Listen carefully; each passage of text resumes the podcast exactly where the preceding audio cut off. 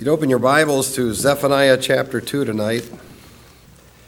Zephaniah chapter 2, as we continue on through this important little prophetic book, we'll be looking at the first three verses tonight, which say this Gather yourselves together, yes, gather, O nation, without shame. Before the decree takes effect, the day passes like the chaff, before the burning anger of the Lord comes upon you, before the day of the Lord's anger comes upon you, seek the Lord. All you humble of the earth, who have carried out his ordinances, seek righteousness, seek humility. Perhaps you will be hidden in the day of the Lord's anger. Let's pray. Father, we thank you for your word, and we thank you for all of the scriptures, the totality of them, the Old Testament, the New Testament. We realize that these Old Testament passages, although this particular one has much to do with what will go down in the tribulation, still has applicability for us when we analyze and think it through. So I pray that the Holy Spirit will use it tonight to minister to us, and we will thank you for that. In Jesus' name, amen. A couple of years ago, when we were down in Florida during that COVID pandemic, there was a man down there who was told that he was going to die. He had COVID, he was going to die. And they said to him, You have one chance of survival, and that chance isn't even a good one. But they said, If you don't take the chance, you'll be dead in two to three days. Your only chance is to go on a ventilator, and if you don't go on the ventilator, you're going to die. And he said, If you do go on the ventilator, you have about a 50 50 chance. What would you do in that case? The thing that this family faced, well, the family made the decision well, what do we have to lose? I mean, we may as well go on the ventilator.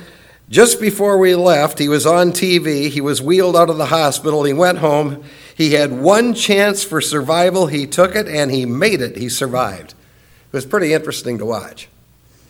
That is what this text in Zephaniah is all about. There is one chance for survival in view of the wrath of God. Now, the one chance that people have for survival right now is just Jesus Christ, period. Jesus Christ is the only one who can deliver people from the wrath of God. And God invites people, even who are in the time of wrath, to humble themselves and turn to Him because if they do that, He may permit them to survive, literally survive the tribulation. Now, we have said on multiple occasions in this church that what is happening in Israel right now is under the sovereign control of a sovereign God. We've also said that this is part of setting the stage, the clouds are forming for the futuristic eschatological plan of God that does have connections to Israel. And the recent attacks that Hamas has leveled against Israel, that have come from Gaza and from the coastal regions of Israel, are areas that are discussed here. When you come to chapter 2 of Zephaniah, you see that it's Gaza and the coastlands that are specifically mentioned as a critical part of the prophetic plan of God. If you look at verse 4 of chapter 2, for Gaza will be abandoned, Ashkelon a desolation, Ashdod will be driven out at noon, Ekron will be uprooted. Woe to the inhabitants of the seacoast. I mean, we're looking at that very area right now.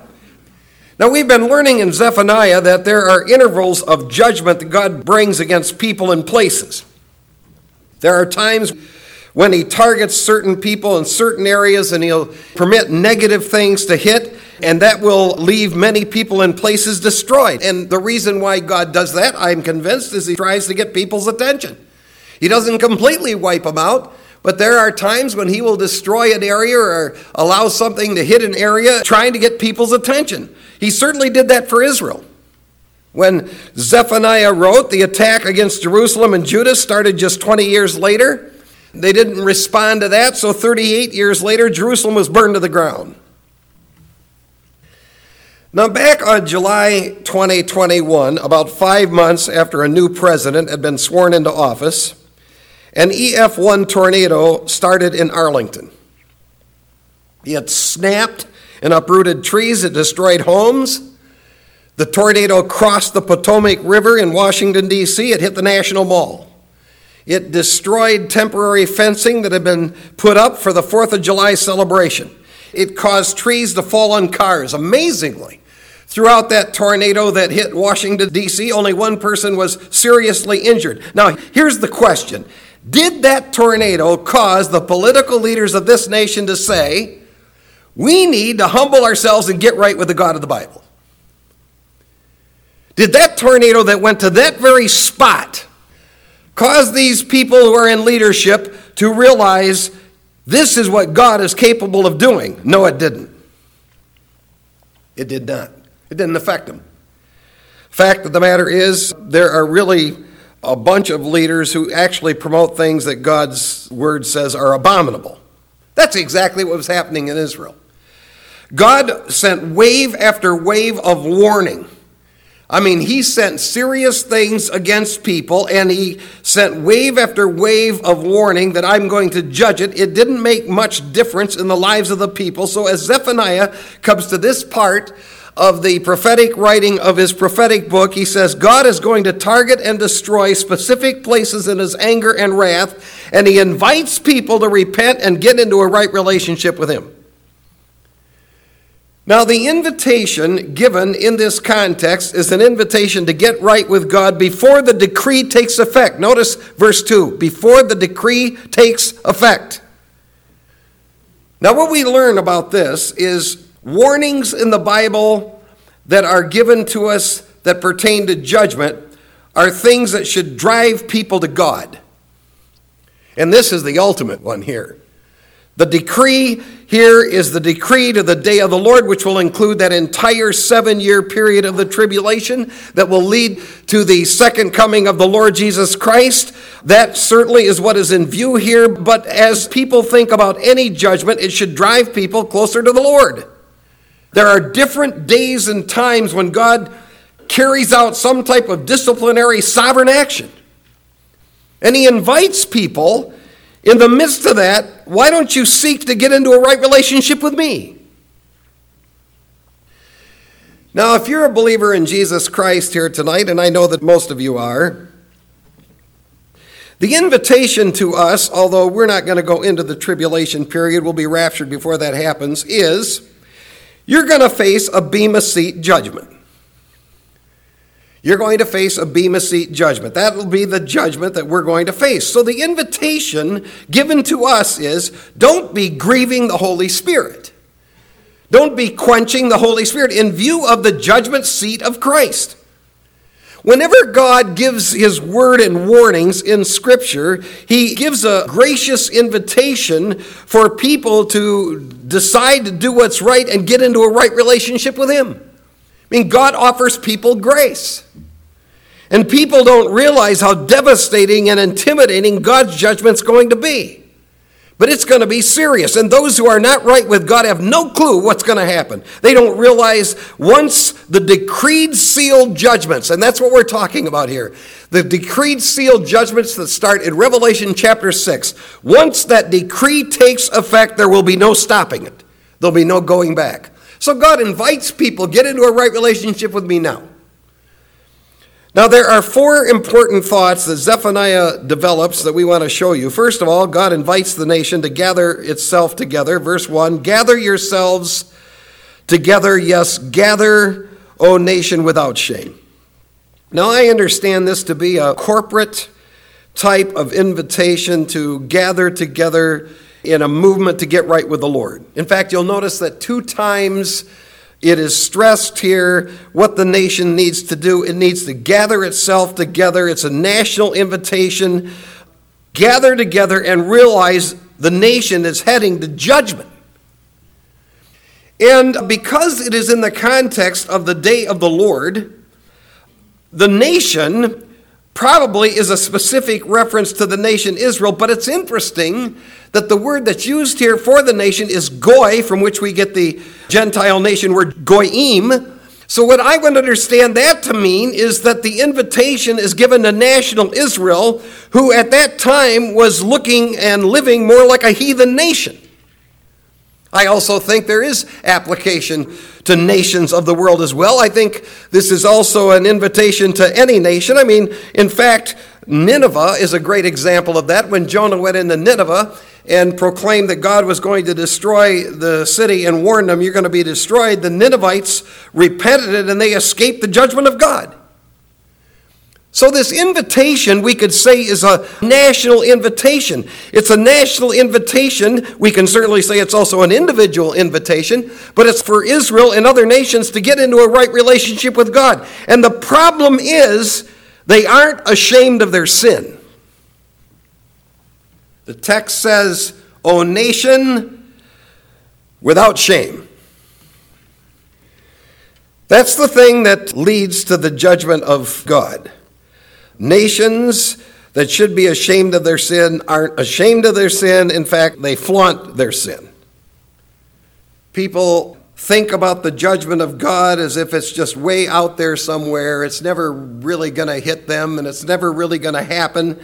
And so they're not ashamed of what's going on in their lives. We gave that challenge, set no unclean thing before your eyes, and I hope you've taken that challenge. I hope you're on year two or whatever year you're on, whatever day you're on. I hope you're going forward with that. But people who don't care what's going on in their world, they don't care. They're not ashamed of what's going on in their life, and they're not ashamed. God says, I am calling you before this decree takes effect. I'm calling you to gather yourselves together and take a serious look at yourself and take a serious look at your sin and be ashamed of it. Now, when you read through the Bible, you can go back to Leviticus chapter 18 and 20. You have a list there of just, I mean, horrible immoral sins. All kinds of stuff in those two chapters, Leviticus 18 and 20. When you get into Romans chapter 1, that's a New Testament book, you get into another list of horrible, horrible sins. So sin's been around for a long time. When Paul wrote to the Corinthians, he racked off that list of what some of them had been prior to coming to faith in the Lord. He said, Some of you have been fornicators, idolaters, adulterers, effeminate, homosexuals, thieves, covetous, drunkards, revilers, and swindlers. Sin has been around for just a long, long time. But what is new to our day and age is not the sin. The same stuff, the lesbianism, the homosexuality, the immorality, that's been around. What's odd and new about the time in which we live is that it's flaunted. It's flaunted. There's no shame to it. In fact, there's not always been a lot of shame. Obviously, back in the time of Zephaniah, there were some people that didn't have shame, but it wasn't like flaunted as it is today in the streets. So God says you need to understand something. When sin reaches a level where people aren't even ashamed of it, and they're flaunting it. They're ripe for the judgment of God. And he says, You need to gather yourselves together. And you need to think very seriously about that reality. So God calls this nation to repent, not due to their conviction. They're not convicted, they're not ashamed, due to the threat of his coming judgment. The nation Israel and the nations of the world need to realize God is going to judge, and that threat should be enough to cause people to realize I need to be ashamed of my sin and evil. Now, most of us who are in a right relationship with God, we are ashamed of our sin. We don't even talk about it what life was like. We don't even mention it. We don't even want it brought up. It's gone. It's under the blood of Christ as far as the east is from the west. We don't even want to mention it. This is talking about people, they have no shame to their sin whatsoever. They're proud of it, they flaunt it. Israel has been a proud nation, totally unashamed of her sin that was bringing the judgment of God. Do you understand that Israel, even today, refuses to acknowledge Jesus Christ as her Messiah? She makes a mockery of him, actually. The nation Israel makes a mockery of him, saying, Oh, he really isn't our Messiah. It's interesting to me because they'll actually list things predicted in the Old Testament. Of course, their big one was he didn't bring peace and deliverance to us, so he can't be our Messiah. But the reason he didn't bring peace and deliverance to them is because they rejected him. Israel has been a proud nation, totally unashamed of her sin that's bringing the judgment of God. And what God invites the nation to do is gather yourself together. Right now, gather yourself together and repent. Can you imagine what it would be like if the leaders of this nation, the United States of America, if Congress got together and said, here's what we're going to do. We're going to gather ourselves together and go before God and acknowledge the fact that we have become a depraved, wicked nation. We are promoting things that are abominations to God. We're going to gather ourselves together and acknowledge this and turn to the Lord. Wow. That's what God's inviting Israel to do. That's what God's inviting nations to do. But the sad reality is we've turned our backs on God. We've turned our backs on the Word of God and His program. We've promoted depraved things, and the remarkable thing would be if a nation said, you know, we're going to turn back to the God of the Bible. And that's what God invites the nation to do. Now, the second thought is God invites the nation to repent before the disastrous judgment decree hits. Verse 2 Before the decree takes effect, the day passes like the chaff before the burning anger of the Lord comes upon you, before the day of the Lord's anger comes upon you. You know, the easiest thing for anybody to do in view of the warning of the coming judgment of God, the easiest thing to do is nothing. Nothing. Don't change anything. Just let time go on. That's what, in fact, most people do. Most people hear a threat of a message of the pending judgment of God. It doesn't faze them. They're not going to go home and make changes. Most people won't. Wise people will, but most people won't. And the thing that jumps out at you when you look at verse 2 is that preposition that's there, abeterem, which is before. Three times God says, You need to do this before this. You need to repent before this. You need to repent before this. You need to repent before the decree takes effect. You need to repent before the burning anger of the Lord comes upon you. You need to repent before the day of the Lord's anger comes upon you. Now, this is aimed straight at Israel.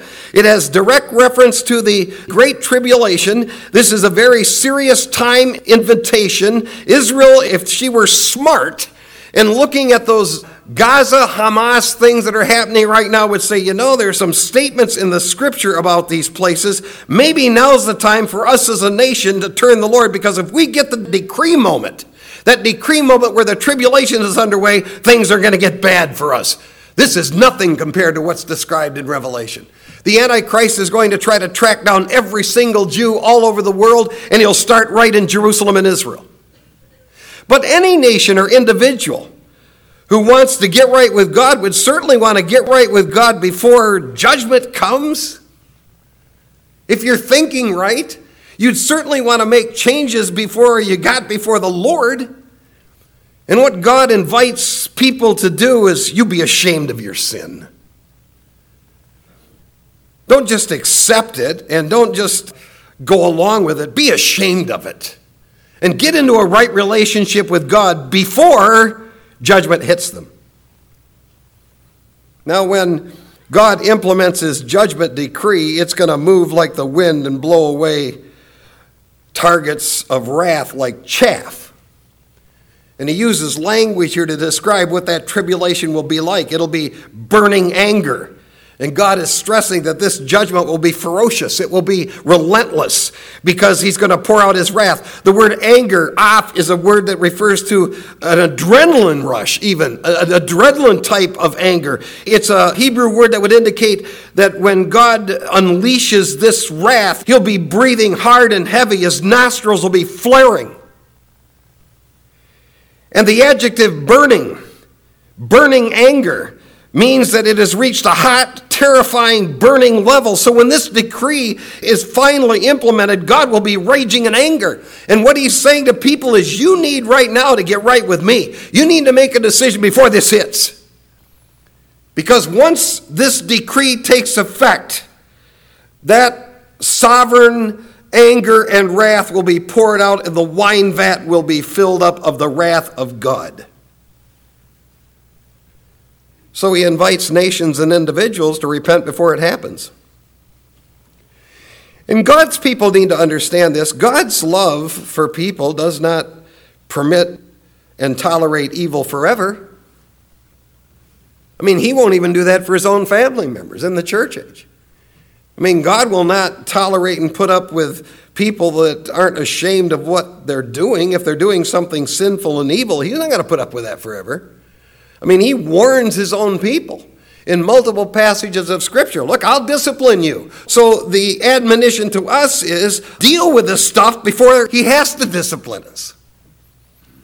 Which brings us to the third thought. He invites a nation or individual to seek a relationship with him in view of his coming ferocious judgment. Verse 3 Seek the Lord.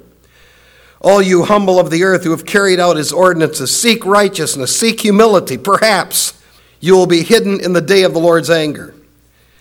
Now, you notice that the verb seek is used two times in the verse. It's a Piel stem, and what that would mean in Hebrew is this emphasizes eager action. So it would mean that one eagerly wants to seek a relationship with God that's right. So, what God challenges his people to do is I want you to seek and search for something and strive for a relationship with me that's right. And when he uses the Piel stem, he's emphasizing, I want you to give intensity to this. I don't want you just to go que sera, sera. I want you to give an intensity to the action of making sure that you're dealing with things. You're dealing in a right way with things before me. I want you to give serious thought to that reality. Now, we get a glimpse in this verse of the kind of relationship that people need to have or the qualities that they need to have if they're going to seek a right relationship with the Lord. And in any dispensation, there will always be that remnant, that remnant of people that will say, I want that. It won't be the majority, it'll be the remnant. When the Lord Jesus Christ ascended into heaven, yet 120 disciples, 120. Think about it. He impacted thousands of people, thousands, yet 120 disciples. So it's not going to ever be the vast numbers of people that are going to seek to have this kind of relationship with the Lord, but you do get a glimpse here as to the kind of relationship, the kind of qualities that we need to have if we're going to seek a right relationship with the Lord. And even though this reality is not about the judgment of the church, this is about a tribulation judgment, and this is the kind of quality that people will need during the tribulation if they're going to seek a right relationship with God. Certainly, they're qualities that all of us could use in regard to our own walk with the Lord. Quality number one there will be an intense desire to have a right relationship with the Lord. Verse 3 seek the Lord. The verb indicates that. If we're going to have a right relationship with the Lord, there's going to have to be effort, drive, and focus. And obviously, one of the things that he brings out in the context is one will be ashamed of sin and ashamed of evil and ashamed of things that have been an abomination to the Lord. This will be true for an individual who's seeking a right relationship with God. This will be true for a nation that is seeking a right relationship with God. If people want to have fellowship with God, there has to be an intense desire to have a right relationship with God. Secondly, there will be humility in seeking for that right relationship. All you humble of the earth. Now, the reason why I think Zephaniah brings that up is that's the only kind of people who seek the Lord. Proud people don't. Proud people don't. In fact, when negative things come against proud, arrogant people, they don't seek the Lord. They basically say there is no God. That's what they do. They're proud, arrogant, and defiant. But I tell you this there's absolutely no room for pride in a relationship with Almighty God. One who wants a relationship with God will be humble about pursuing it. And once we certainly admit the sin that has been in our own lives and we see ourselves honestly before the Lord, for the corruption that we've had, and we're ashamed of what we've done in previous times past, there will be humility, honest humility. Thirdly, there will be an intense desire to know and obey God's word. That's what he says in verse 3.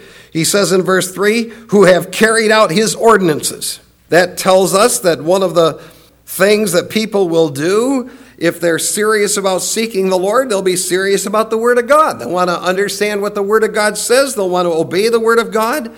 They're certainly going to want to do that in the church age, and they're certainly going to want to do that in the tribulation.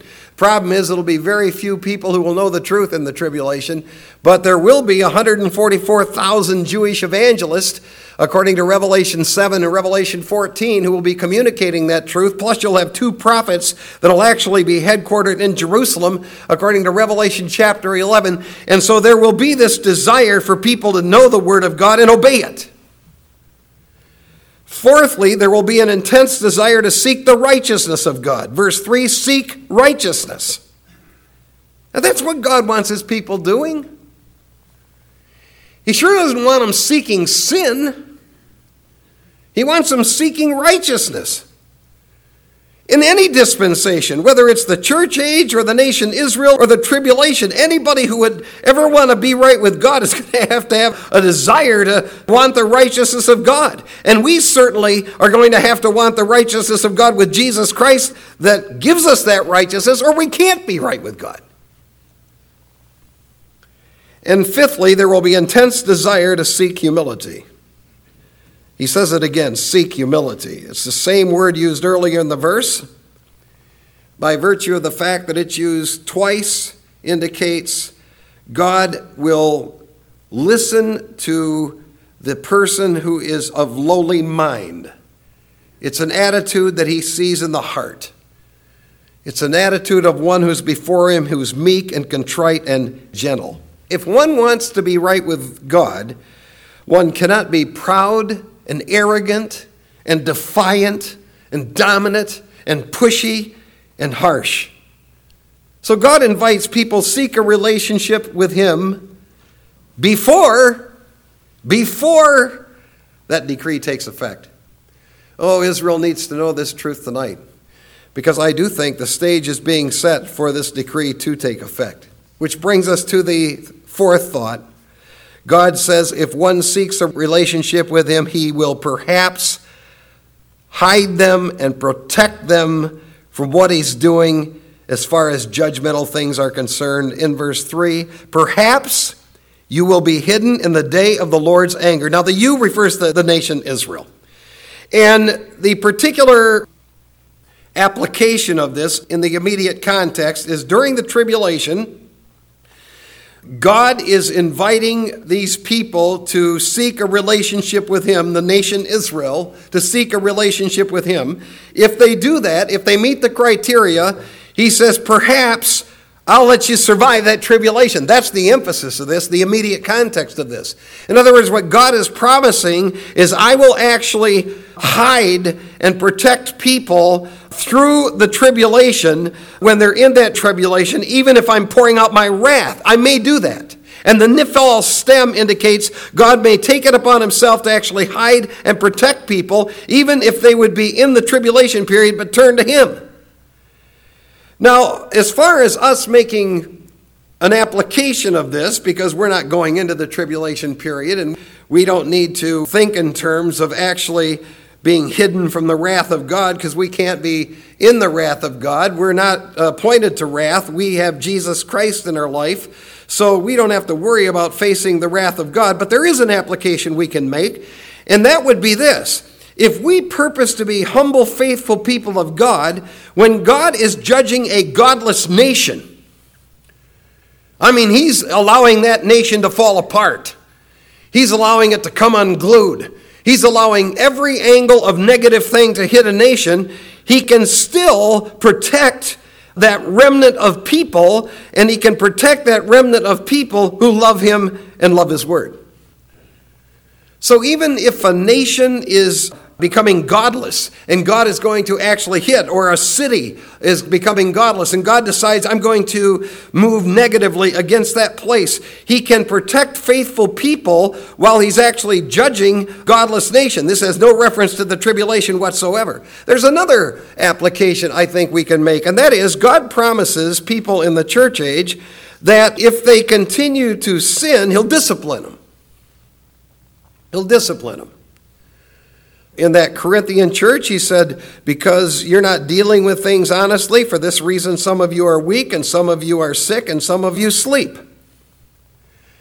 Well, if a person says, I'm going to turn to the Lord, let's say a person is under the disciplinary chastisement of God, a believer, an individual believer in the church age, is actually under the disciplinary chastisement of God, and decides, you know what?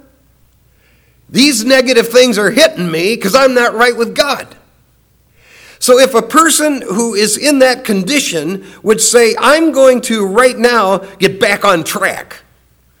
I'm going to go before the Lord and I'm going to get back on track with my life, then it is very possible that God can lift that particular disciplinary chastisement and turn the chastisement into blessing. So, let's suppose you're a believer and you've wandered far away from God's word and your world is caving in. And you're the cause of it. You've wandered far away from the Word of God and will of God. Your world is caving in. And you perhaps are experiencing one negative chastisement thing after another negative chastisement thing. My advice to you in light of this text is turn to the Lord. Go home and do honest business with God. Confess the sin. And perhaps, perhaps, God will turn that chastisement into blessing and bless you and use you. There have been moments in Israel's history where God has protected those who were seeking a right relationship with Him. He did that for individuals like Daniel, Shadrach, Meshach, Abednego. There was Jeremiah, there was Ezekiel, there was Mordecai, there was Esther. I mean, there have been moments in God's word when literally he was hammering judgment to the nation Israel and that he would single out these faithful individuals and he would protect them. There were literally those people we mentioned were protected when God sent judgment forces like the Babylonians and the Medes and Persians in there. But for us, we don't have to worry about the wrath of God or the tribulation period. We don't have to worry about that. In fact, it's a guarantee that our sins will be forgiven the moment we believe in Jesus Christ. But this message that needs to go to the nations of the world and to Israel is one that I think God's believers need too. Because God will not just sit idly by in any dispensation and just allow people to just go off and do their own thing and think we're just going to walk down a path that is making God angry. God said, I'll reach a point where I'll issue a decree. That decree, of course, in this context, is the great tribulation that will hit the world in Israel but he can also issue an edict concerning every one of his family members who are in the church. He can basically say, I am issuing a decree and things are going to fall apart starting right now. So if you happen to be one of those people who find yourself in that condition, the invitation is gather yourself together, humble yourself before the Lord confess the sin, and experience the great forgiveness of God before the decree takes effect. Let's pray. Father, we go through this passage of Scripture and our minds go in multiple directions. First of all, at least in my mind, I thank you for the cleansing grace of God that's found totally and completely in the Lord Jesus Christ because there are things in life, in previous days of life, previous years, that I am just totally appalled and ashamed of. And I thank you, Lord, that you're a gracious God who stands ready to forgive anyone in Jesus Christ. So thank you for grace. But also, this passage is a serious reminder that we need to stay on top of things in our own individual lives, Lord. We need to realize that you do monitor what's happening. You are close to us. And Lord, we certainly want to pray for our nation tonight. Lord, this nation needs to turn to you. And we realize if it doesn't, where it's headed, this text makes it pretty clear where nations are headed that do make mockery of you. So I pray that our leaders of our nation, Lord, if there's a remnant of them there that are serious, spiritually minded men and women there, I pray that they would rise up and turn this nation back to you. We pray for Israel tonight. We know, Lord, that this text is very strong against her. And we realize, Lord, that Israel has butchered your son. She continues to make mockery of who your son is. We realize that, Lord. But we also would pray for her that you would just allow her to realize until she turns to you, things are going to get worse and worse. We pray that in Jesus' name. Amen.